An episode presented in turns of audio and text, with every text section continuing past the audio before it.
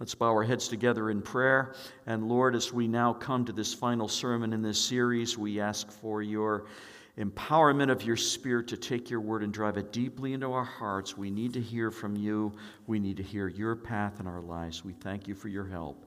In Jesus' name, amen.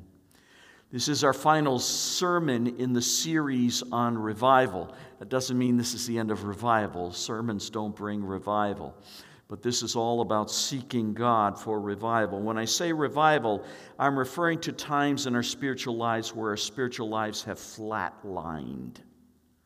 It's a pretty picturesque kind of a term to put it that way. It's a time when our dry and dusty souls need that cool and divine quench of water, uh, quenching water from the Lord that refreshes the soul. It's it's those times in our lives where God seems very distant and our prayers seem to bounce off the ceiling and uh, we just can't even see Him at work in our lives, let alone around us. A time of spiritual refreshment is necessary.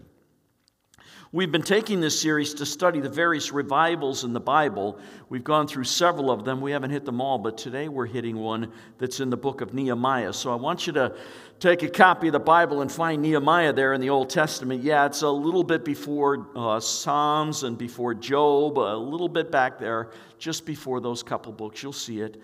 And uh, the, the, story of Nehemiah is fascinating. Nehemiah is one of the unsung heroes of the Old Testament. A great, a godly man, a man of integrity, a man with tremendous vision and leadership ability. Uh, while you're finding Nehemiah, let me just tell you a little bit about the story of Nehemiah.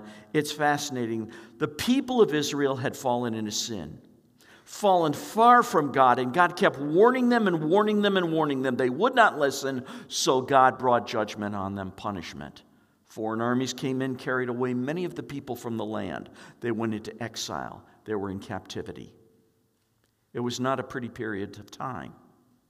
At the end of that period of time, when God was done punishing them, though, He allowed a number of them to return to the land. And they came in various groups and, and parties. And the first group back settled into the land, and some of them got going with rebuilding of the temple, and more groups came, and the temple was rebuilt.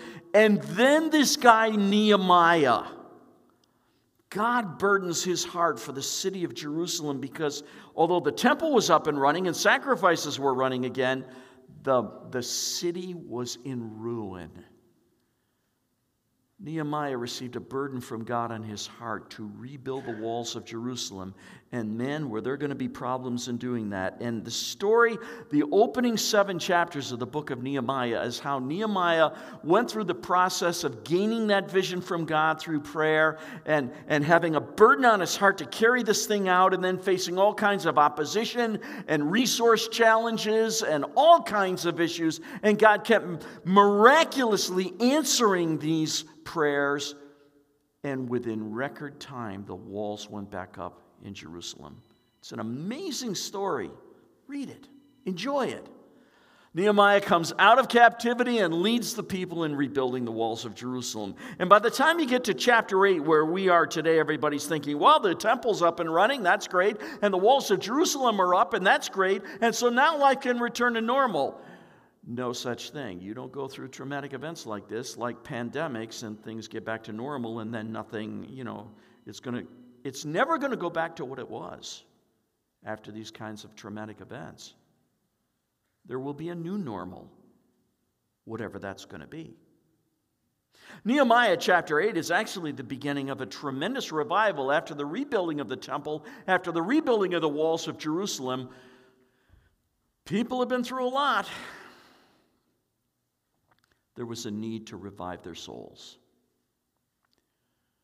The cool water that brings relief from dry and dusty lives. Chapter 8, 9, and 10 is a great revival period. I want to survey a little bit of that today with you and challenge you again with a couple of conditions for revival. Seeking it in your own life. The first condition chapter 8. It's a return to the Bible. Kind of sounds cliche ish, doesn't it? Go get back to the Bible.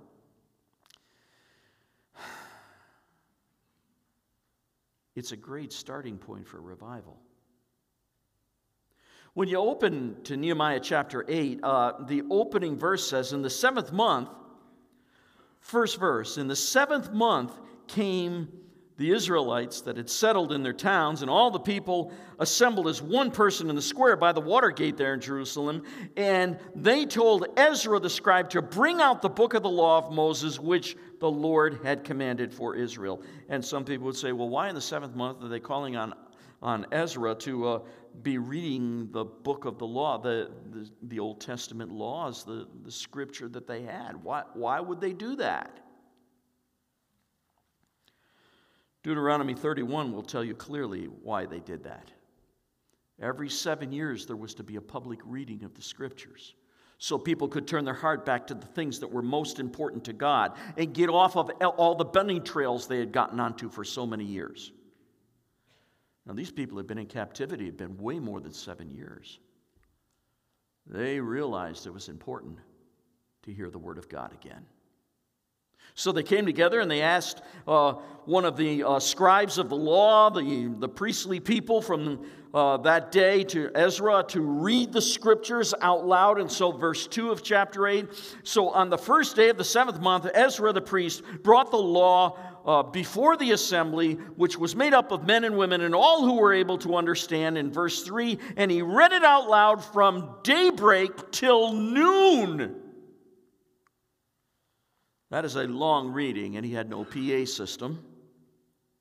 So they're gathered there in Jerusalem. He's reading from daybreak till noon as he faces the square before the water gate in the presence of the men and the women and others who could understand. And all the people listened intently. They really listened to what God had to say. Revival comes when we listen to the Word. And there needs to be some getting back to the Word in many Christians' lives. They wonder why there's spiritual flatlining in their lives. They've not been significantly into God's Word. It is a hard thing to think about morning till midday from dawn to midday, four, five, six hours of reading, and they were intent. What does he have to say to us? Oh, oh, we're not doing that, or we didn't do that. No wonder we went into punishment. And, and they just kept hearing and hearing from God. Chapter 8, verse 5. Ezra opened the book, and all the people could see him because he was standing above them. And as he opened it, the people stood up. Isn't it interesting the amount of respect and reverence they had for God's word? They know they're about to hear from God, so they stand, and they're standing this whole period of time from early day till midday. And they listen intently. Such incredible hunger to hear what God was going to say. In fact, chapter 8, verse 8, the text says, They read from the book of the law of God, making it clear and giving it meaning so that people could understand what was being read.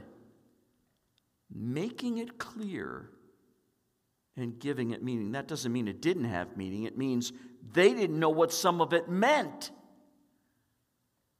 all honesty, have you ever read the Bible and wonder what in the world is this all about?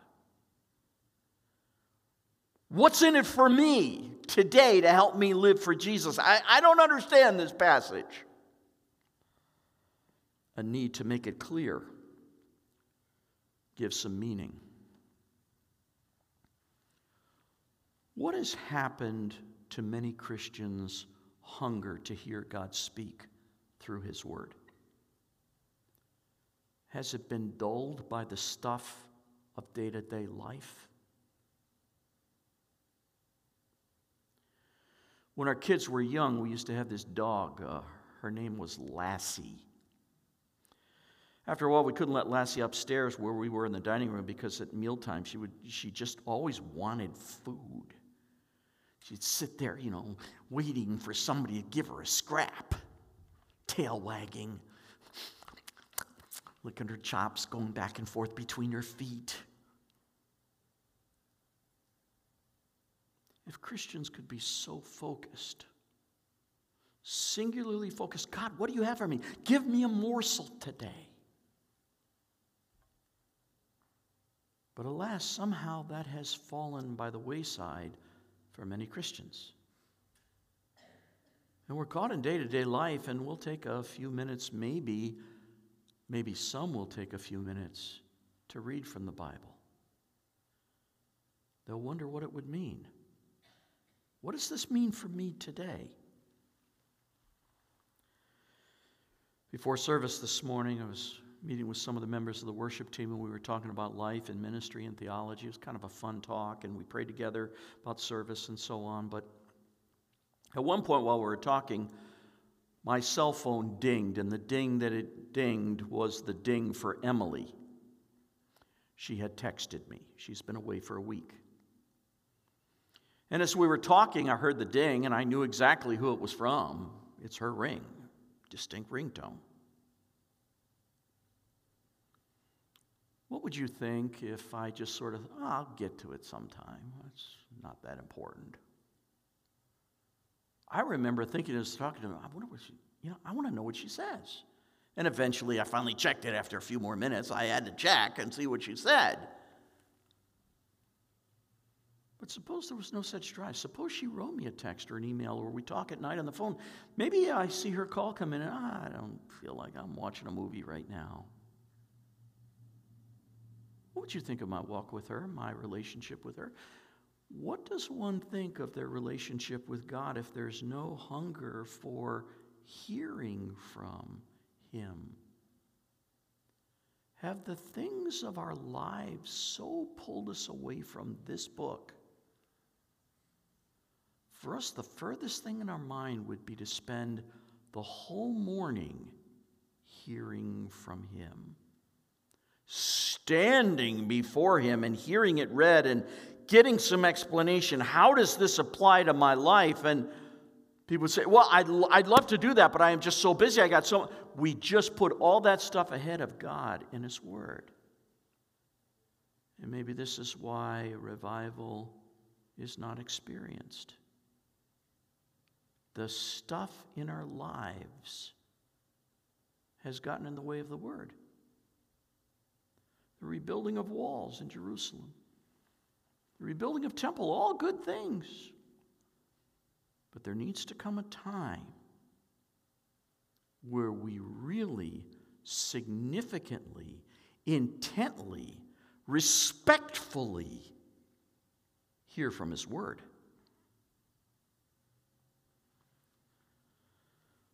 What is it with Christians that they can go day after day after day with very little, if any, hearing from God's Word? Do we really believe that God directs our lives through His Word? If we believe that God directs our lives through His Word and yet we're not in it, are we being directed by His Word? Or are we making up our own ideas of what life is about?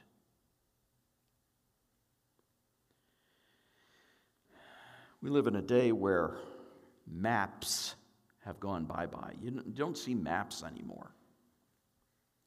And even if you did, most people can't read a map anymore. Someday the internet's going to go down and there's not going to be a GPS. Then we'll see who can read a map, if you can find a map. When I was a teenager, I was a Boy Scout. We learned to read maps, and we learned to read maps and set a course with a compass. You know, a thing that points to north. Most people say, well, how does a compass set direction with a map? 360 points, degrees on a compass.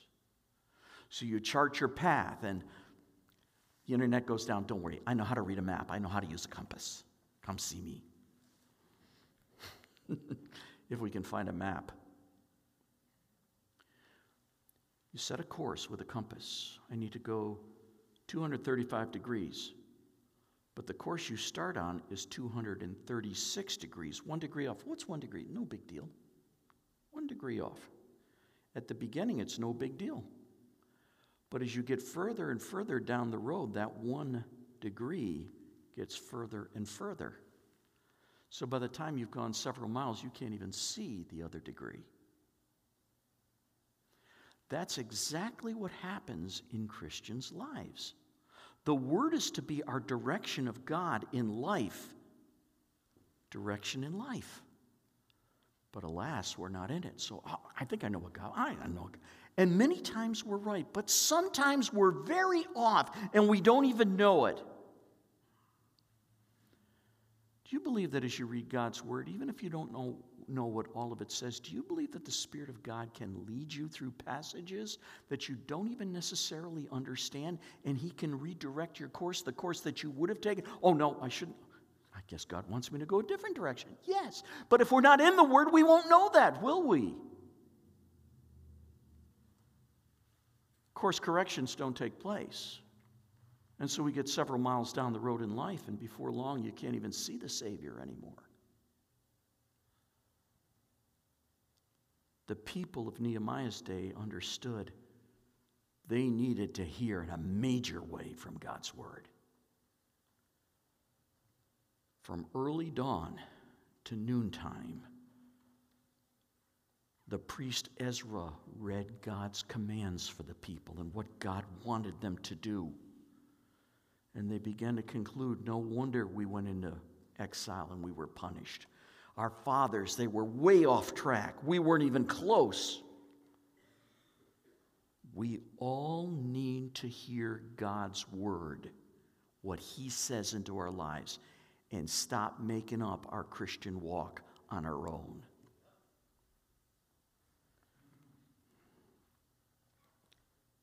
God and His word never change. Some people say, I've heard the story so many times David and Goliath and all the other ones, and, and Jesus, you know, dividing the meal, uh, the, the bread and the fish, and, and, and the miracle of storming the, you know, calming the stormy seas. I, I get it. I've heard all those stories time and time. But do we understand how God leads us through such things, through such stories?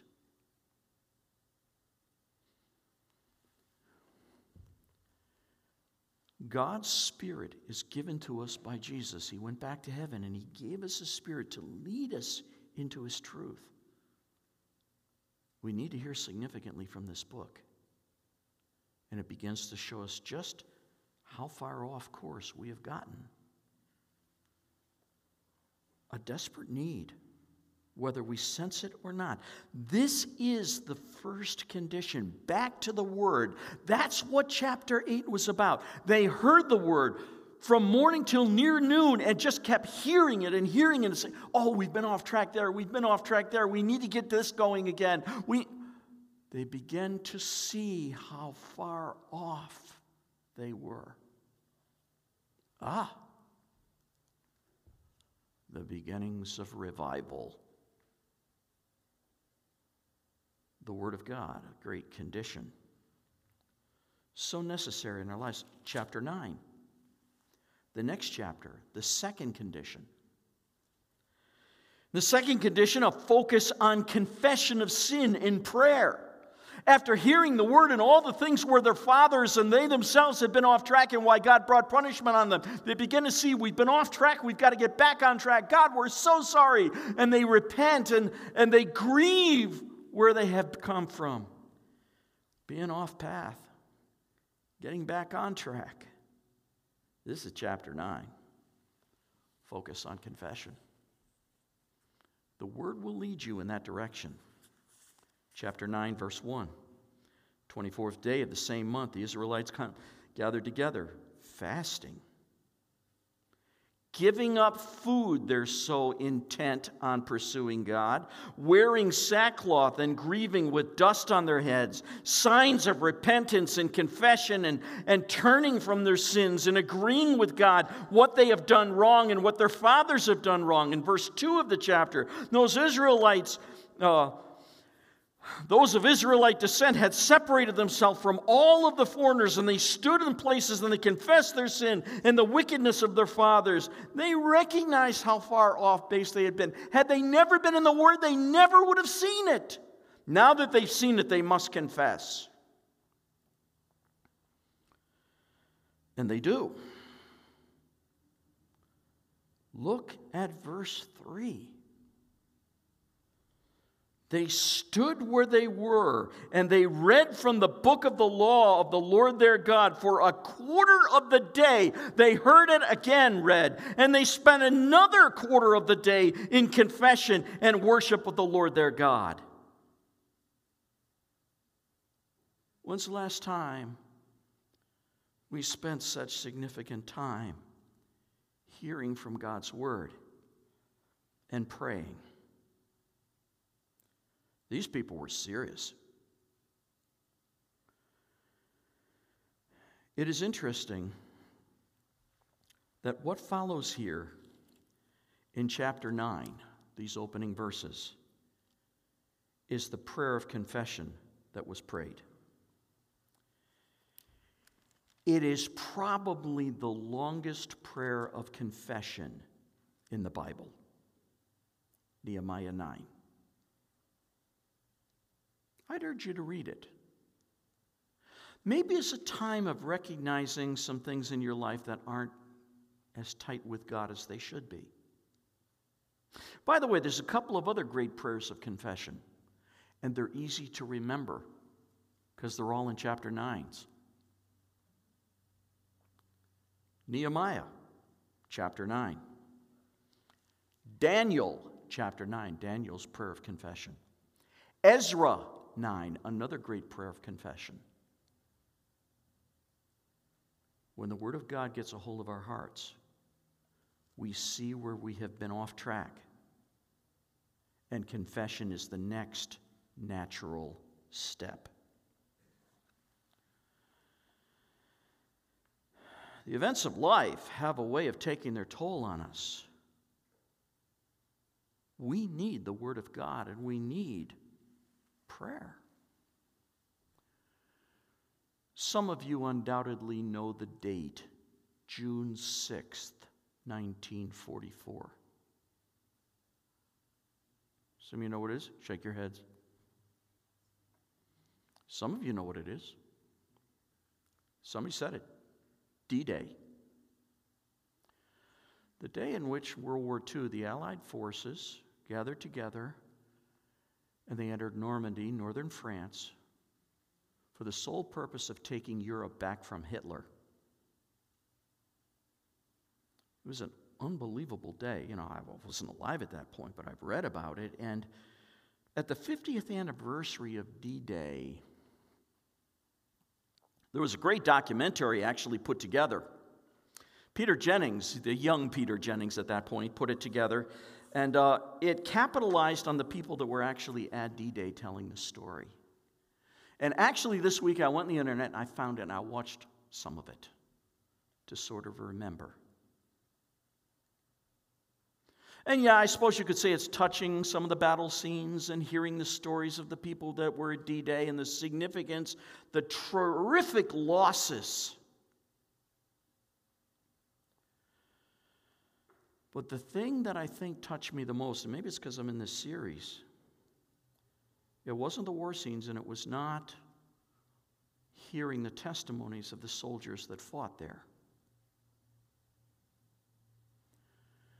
It was the pictures that Jennings showed in the documentary of people jamming the churches of America, seeking God in prayer. And people gathered around their kitchen tables in their homes, praying together as families.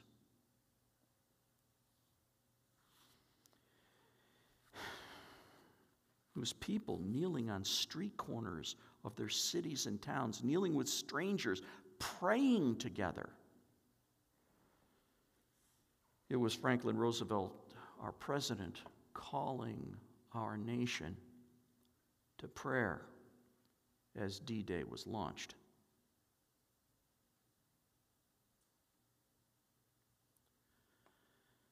Where is that kind of intensive prayer today for our country? With all the struggles that we have seen and all the cries for revival and all the cries for America to return to what are thought to be its founding fathers' faith. Where is the prayer? Where is the significant input of God's word into our lives, showing us where we have gotten off track, and the significance of pursuing Him in prayer so that our lives change? And so there could be revival. We certainly don't expect people who are not lovers of God to pursue Him, do we? It has to be us. So, chapter 8 is a chapter about getting back into the Word and the significance of the Word, showing us where we've been off track. And chapter 9 is all about now that we've seen where we're off track, God, we're so sorry, and we're confessing that and praying and seeking Him significantly in prayer, a long prayer of confession. The closing few moments of this sermon, I want to just reference chapter 10. Because as a result of being significantly in the Word, chapter 8, and significantly confessing chapter 9, now chapter 10 occurs where there are new, renewed commitments. You know, when the Word shows you where you're off target and the prayers of confession have flowed, God, we got to change. We got to be different. In fact, the last verse of chapter 9 introduces the renewed commitment. It's not the best chapter division in the Bible, but in view of all this, Nehemiah 9:38 in view of all this we are now making this binding agreement. That is because we've heard what God said in his word and because we've been people of prayer and sought him in prayer now in view of this we make this binding agreement putting it in writing. Our leaders and our Levites and our priests are fixing their seals to it. Led by their leaders their governmental leaders, led by their religious leaders, who make a written agreement and they sign their names to it. God, things are going to be different in town. We're not going to play the games we did before. We are renewing our commitment to you. And so they put it in writing. And the opening 27 verses of Nehemiah 10 are all those boring names of great leaders who stood up and said, God, things are going to be different today.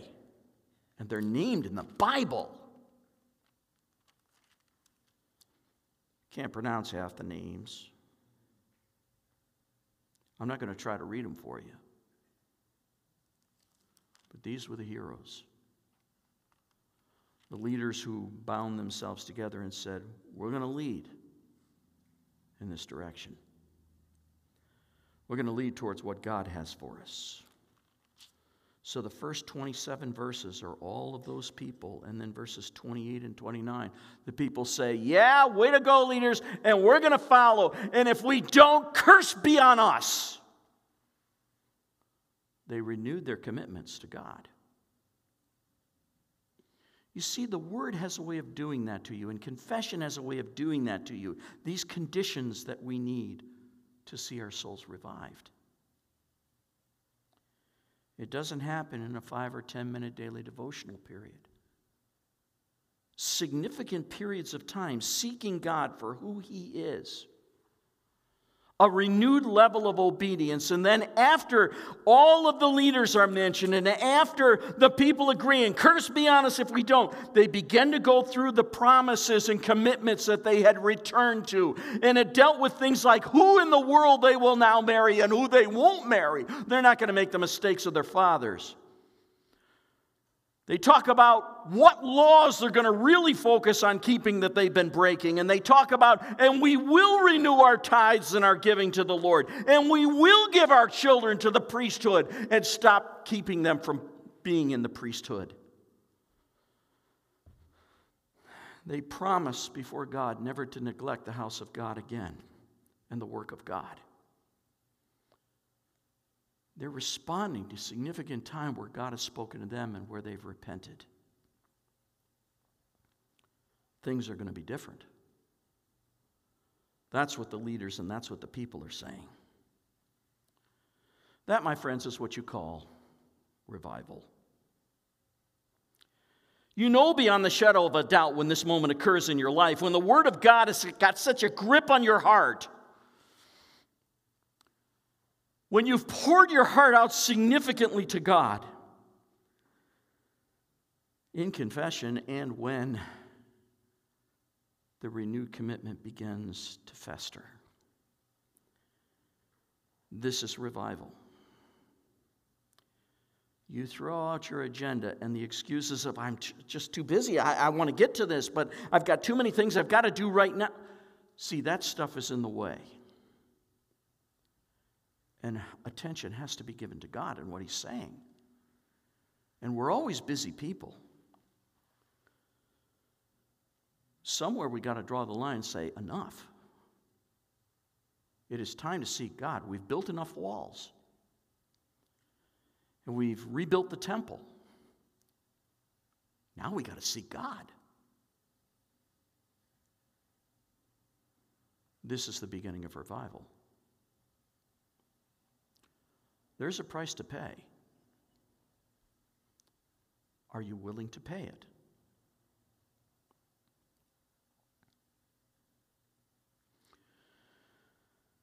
I love some of the stories that come out of the life of Alexander the Great. Oh, magnificent leader, military leader. You know, he, what did he live to? Age 32, I think it was.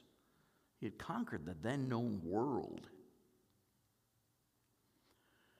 About 10 years before his death, he and his armies were entering uh, India and they were going to conquer some of India to, you know, to add to his great resume of all the conquerings. As they came into India, there was one particularly small city. It was uh, three sides, of cliffs, uh, huge ravines leading up to where the city was up on a hill. You could approach it from the back side. There's more of a, but you know, three sides you couldn't get it, you just couldn't get there. Alexander approached the city and he heard the scouting reports of his scouts. Three sides you can't get there. Fourth side, there's an incline, but it's easily defended from the city. It's tough. It's going to be a tough one to get in there. Alexander heard all the reports and he said, No problem.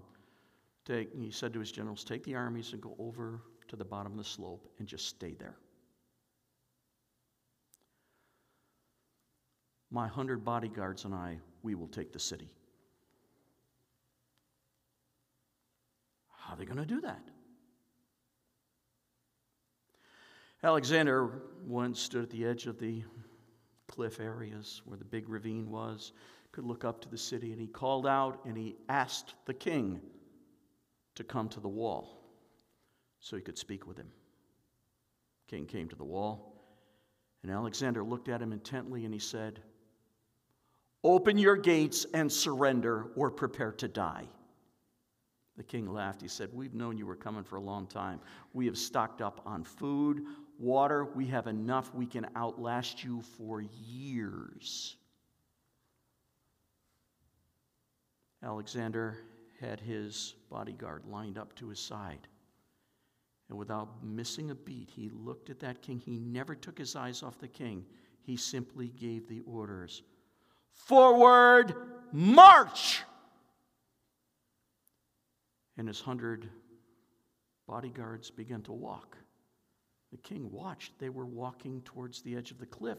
And the first one got to the edge of the cliff and, without missing a step, walked right over, stepped into the ravine, and fell to his death. The king couldn't believe it. Second soldier, same thing, steps off, falls to his death. Third, fourth, fifth, sixth. Finally, Alexander, without ever taking his gaze off the king, said, Halt! The king begins to tremble. He's thinking to himself, how, can we stand against this? Alexander waited for his response, and the king finally said two words We surrender.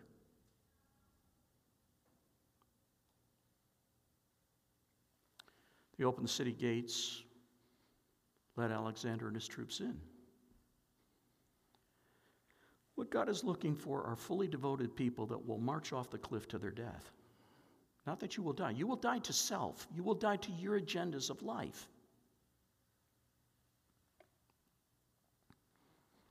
But you will live a glorious life in Christ. The things of this earth will not hold sway on you the way they currently do. Full surrender. When the word has taken grip of your heart, and when significant time of prayer and confession has gripped you as well, it will result in renewed commitments, a new agenda, a dying to self, a total sellout to Him. And you know what? There's not an enemy that can stand against this. Great is our Lord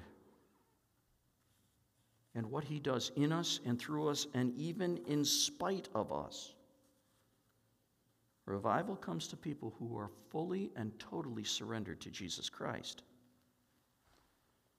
March off the cliff ready. Is there any area of your life that you are currently holding back, including busyness with all the stuff that you need to do? Is it worth it for you to continue on this path as opposed to seeking God for revival? I, for one, am committed to spend significant time in the three prayers of confession Daniel 9, Ezra 9, Nehemiah 9.